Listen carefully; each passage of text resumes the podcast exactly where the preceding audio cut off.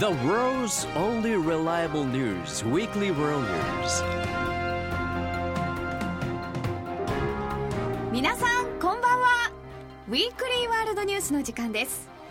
ウィークリーワールドニュースは1976年アメリカで創刊した世界で唯一信用できるニュースのキャッチフレーズでおなじみの全米人気ナンバーワンのタブロイド紙です。その人気の秘密は何といっても他にはないエクストリームニュース。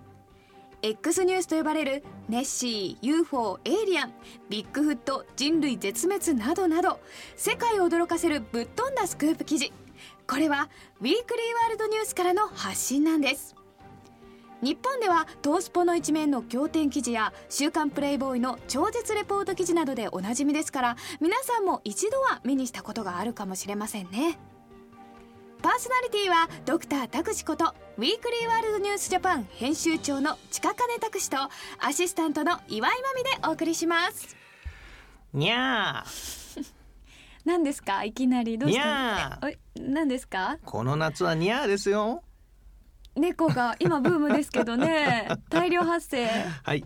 えー、っとですね、はい。まあ大阪方面の方はですねちょうど今日発売されてます、えーっと週刊プレイボーイですね、うん。えーその中にですね史上史上最強スーパー猛暑は最新納涼家電で乗り切れという記事が出ております。はい。6月13日発売の分ですね。そうだにゃ。はいというわけでですね何をニャーニャー言ってるかと言いますと、まみちゃんですね、はい。あの要はエルニーニョって聞いたことあります、はい聞いたことあります、もう去年はですね、うん。もうズバリそのエルニーニョだったんですけども今年はちょっと違うんですはラニーニャーなんですよ。にょーじゃなくてにゃーなんですか？ニャー。なんですよ。ニャーといえば猫ヒーロし 猫ヒーロし。えっ、とですね実はですね今年は猛暑がとんでもない猛暑が来ると言われてます。これはですね、えっと、日本の気象庁も、まあ、アメリカのですね環境庁の方もですね、大変なことになりますから皆さんよく備えてくださいよというお話が出てます、はい、えー日本の周りの海の温度がとんでもなく上がってですね、うん。でその影響で陸地にもですね熱波が押し寄せる。しかも9月下旬ぐらいまで続くんじゃないかっていうことでああ知らない。というわけでですね。で今の間にはい。暑さを乗り切る家電を揃えてください。うん。ということのですねそういう記事が載ってますんでね、はい。ぜひちょっとチェックしてみていただければと思います。なんか面白い商品いっぱいありますね。ねえ。しかもジェネリックだから安く買える。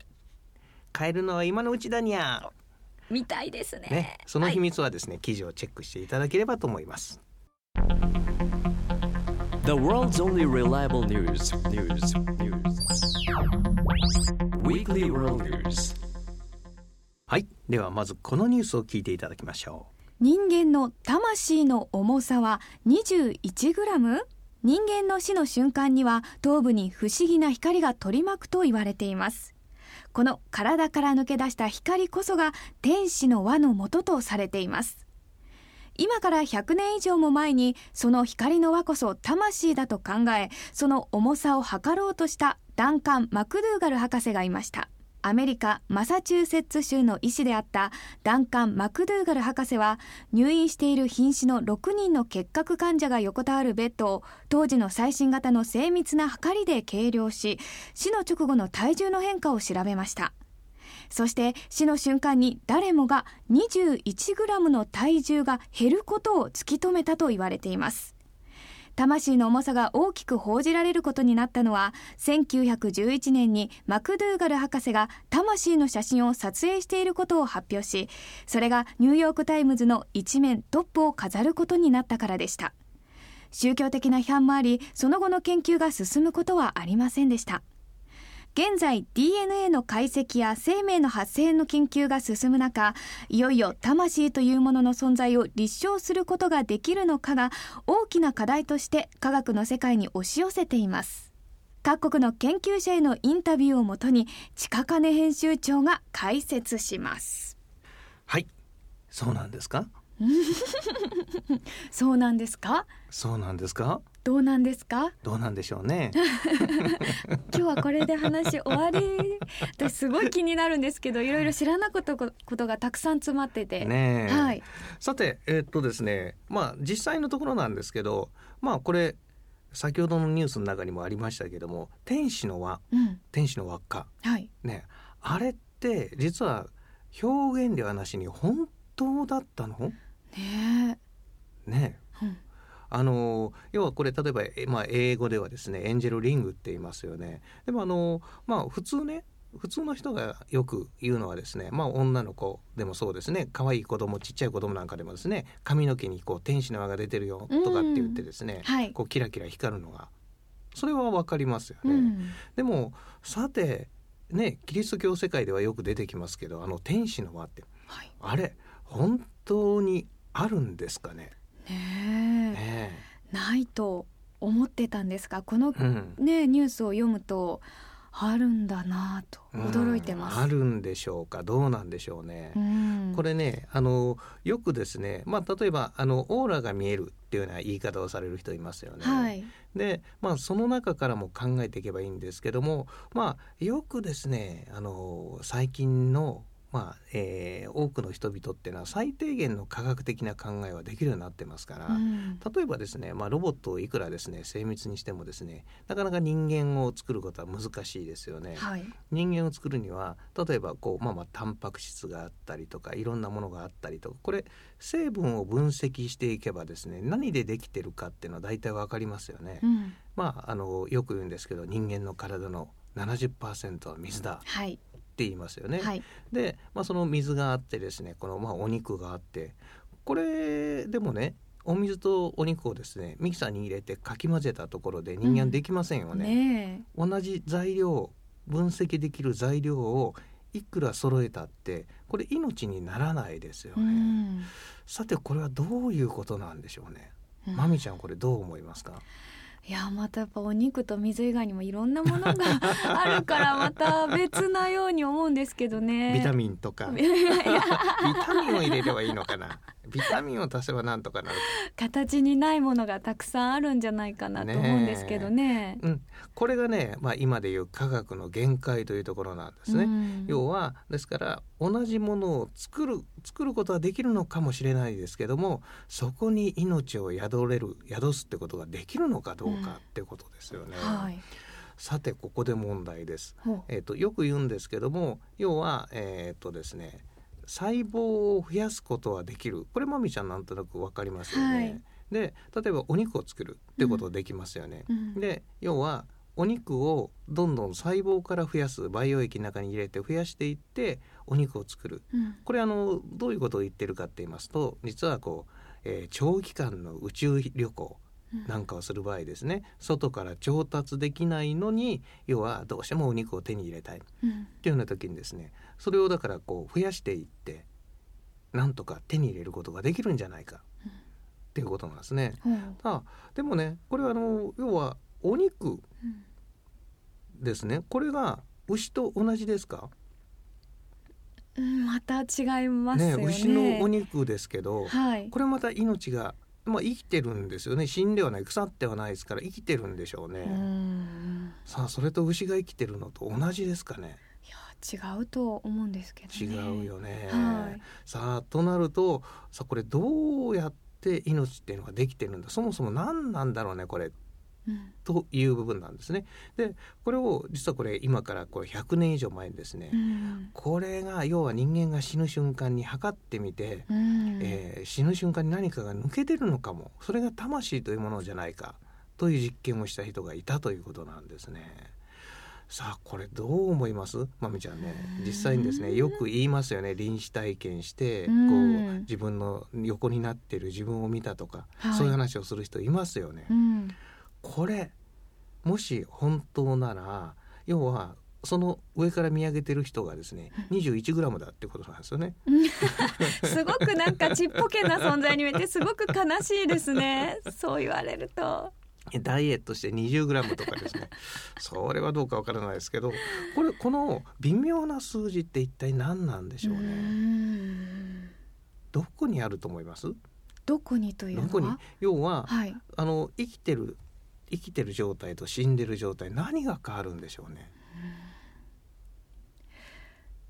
でもそのね亡くなった瞬間体が硬くなるとかいろいろ体の変化があるじゃないですか、うんうんうんうん。その時にこう水分がこう抜けたりとかそういうのなのかなって私は思うんですが、水分とかではないようなんですよ。うんだから何かが体から抜け出してる。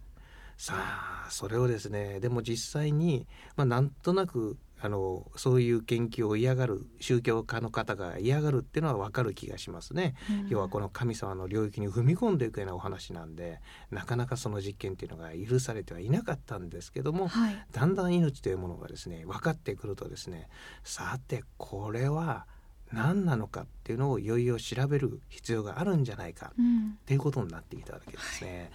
さあ実際今どのあたりまで何が来ているのかもうそれは一曲挟んでからにしましょうか。はい。さて今から100年以上前の研究で人間の魂の重さは 21g というお話があったということなんですけどもはい。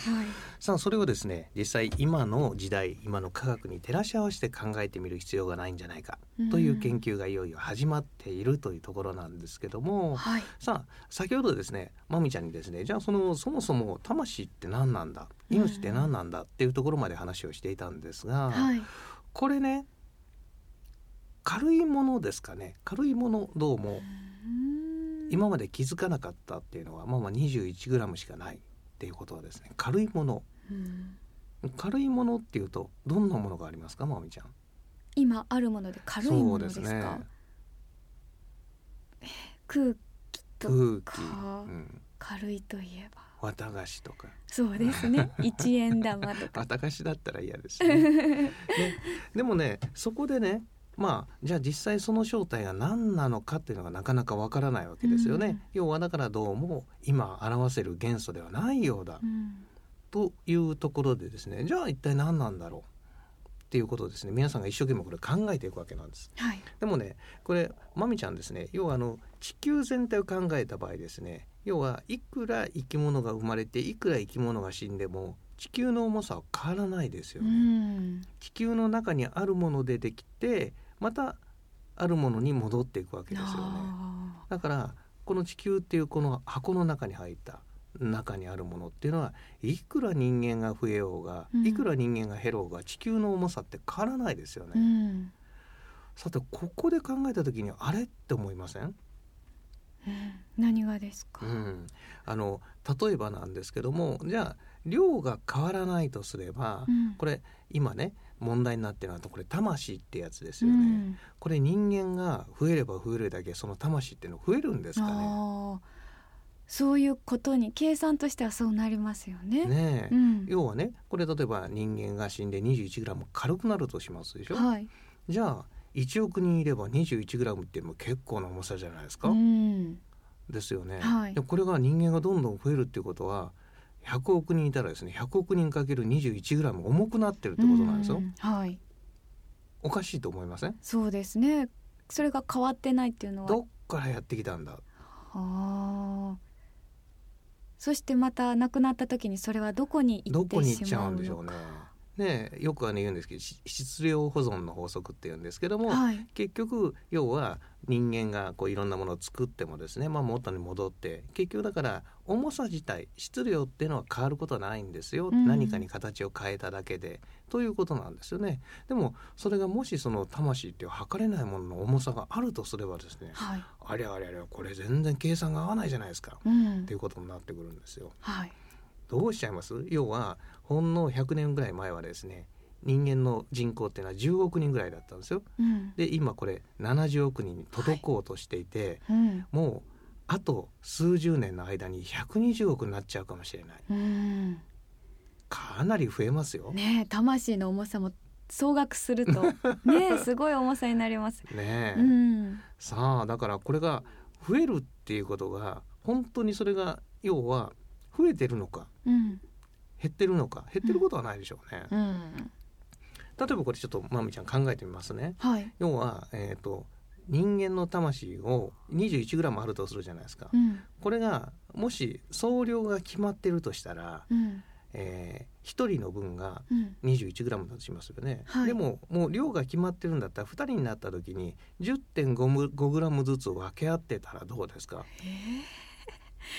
不思議な例えで何と言ったらいいのか。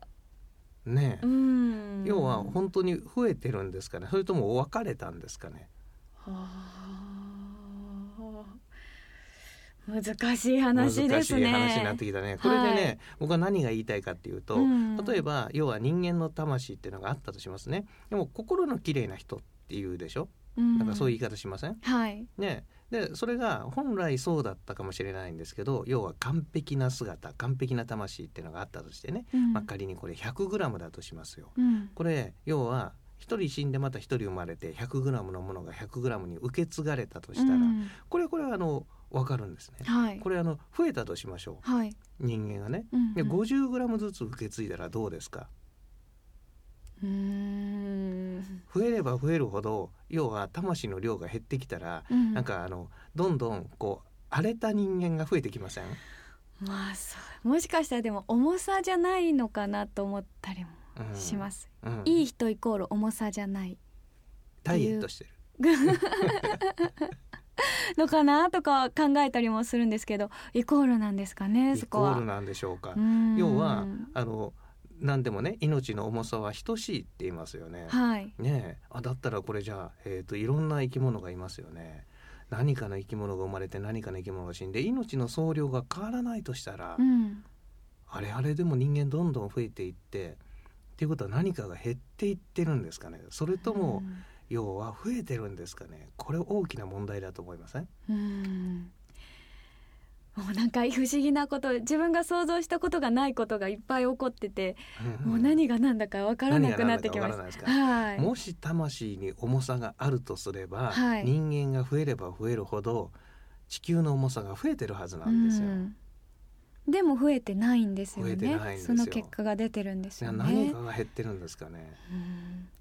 だから亡くなった時に魂もなくなってしまったりするんですかね。シュッと。なくなっちゃうんですかね。じゃあどこに行ってるんでしょうね。これですね。実は古代の時代に大きなヒントがあるのかもしれないんです。これどういうことかって言いますか？まみちゃんですね。エーテルって聞いたことがないですか？エーテル、はい。メーテルならあるんですけど。あ。エーテ鉄郎？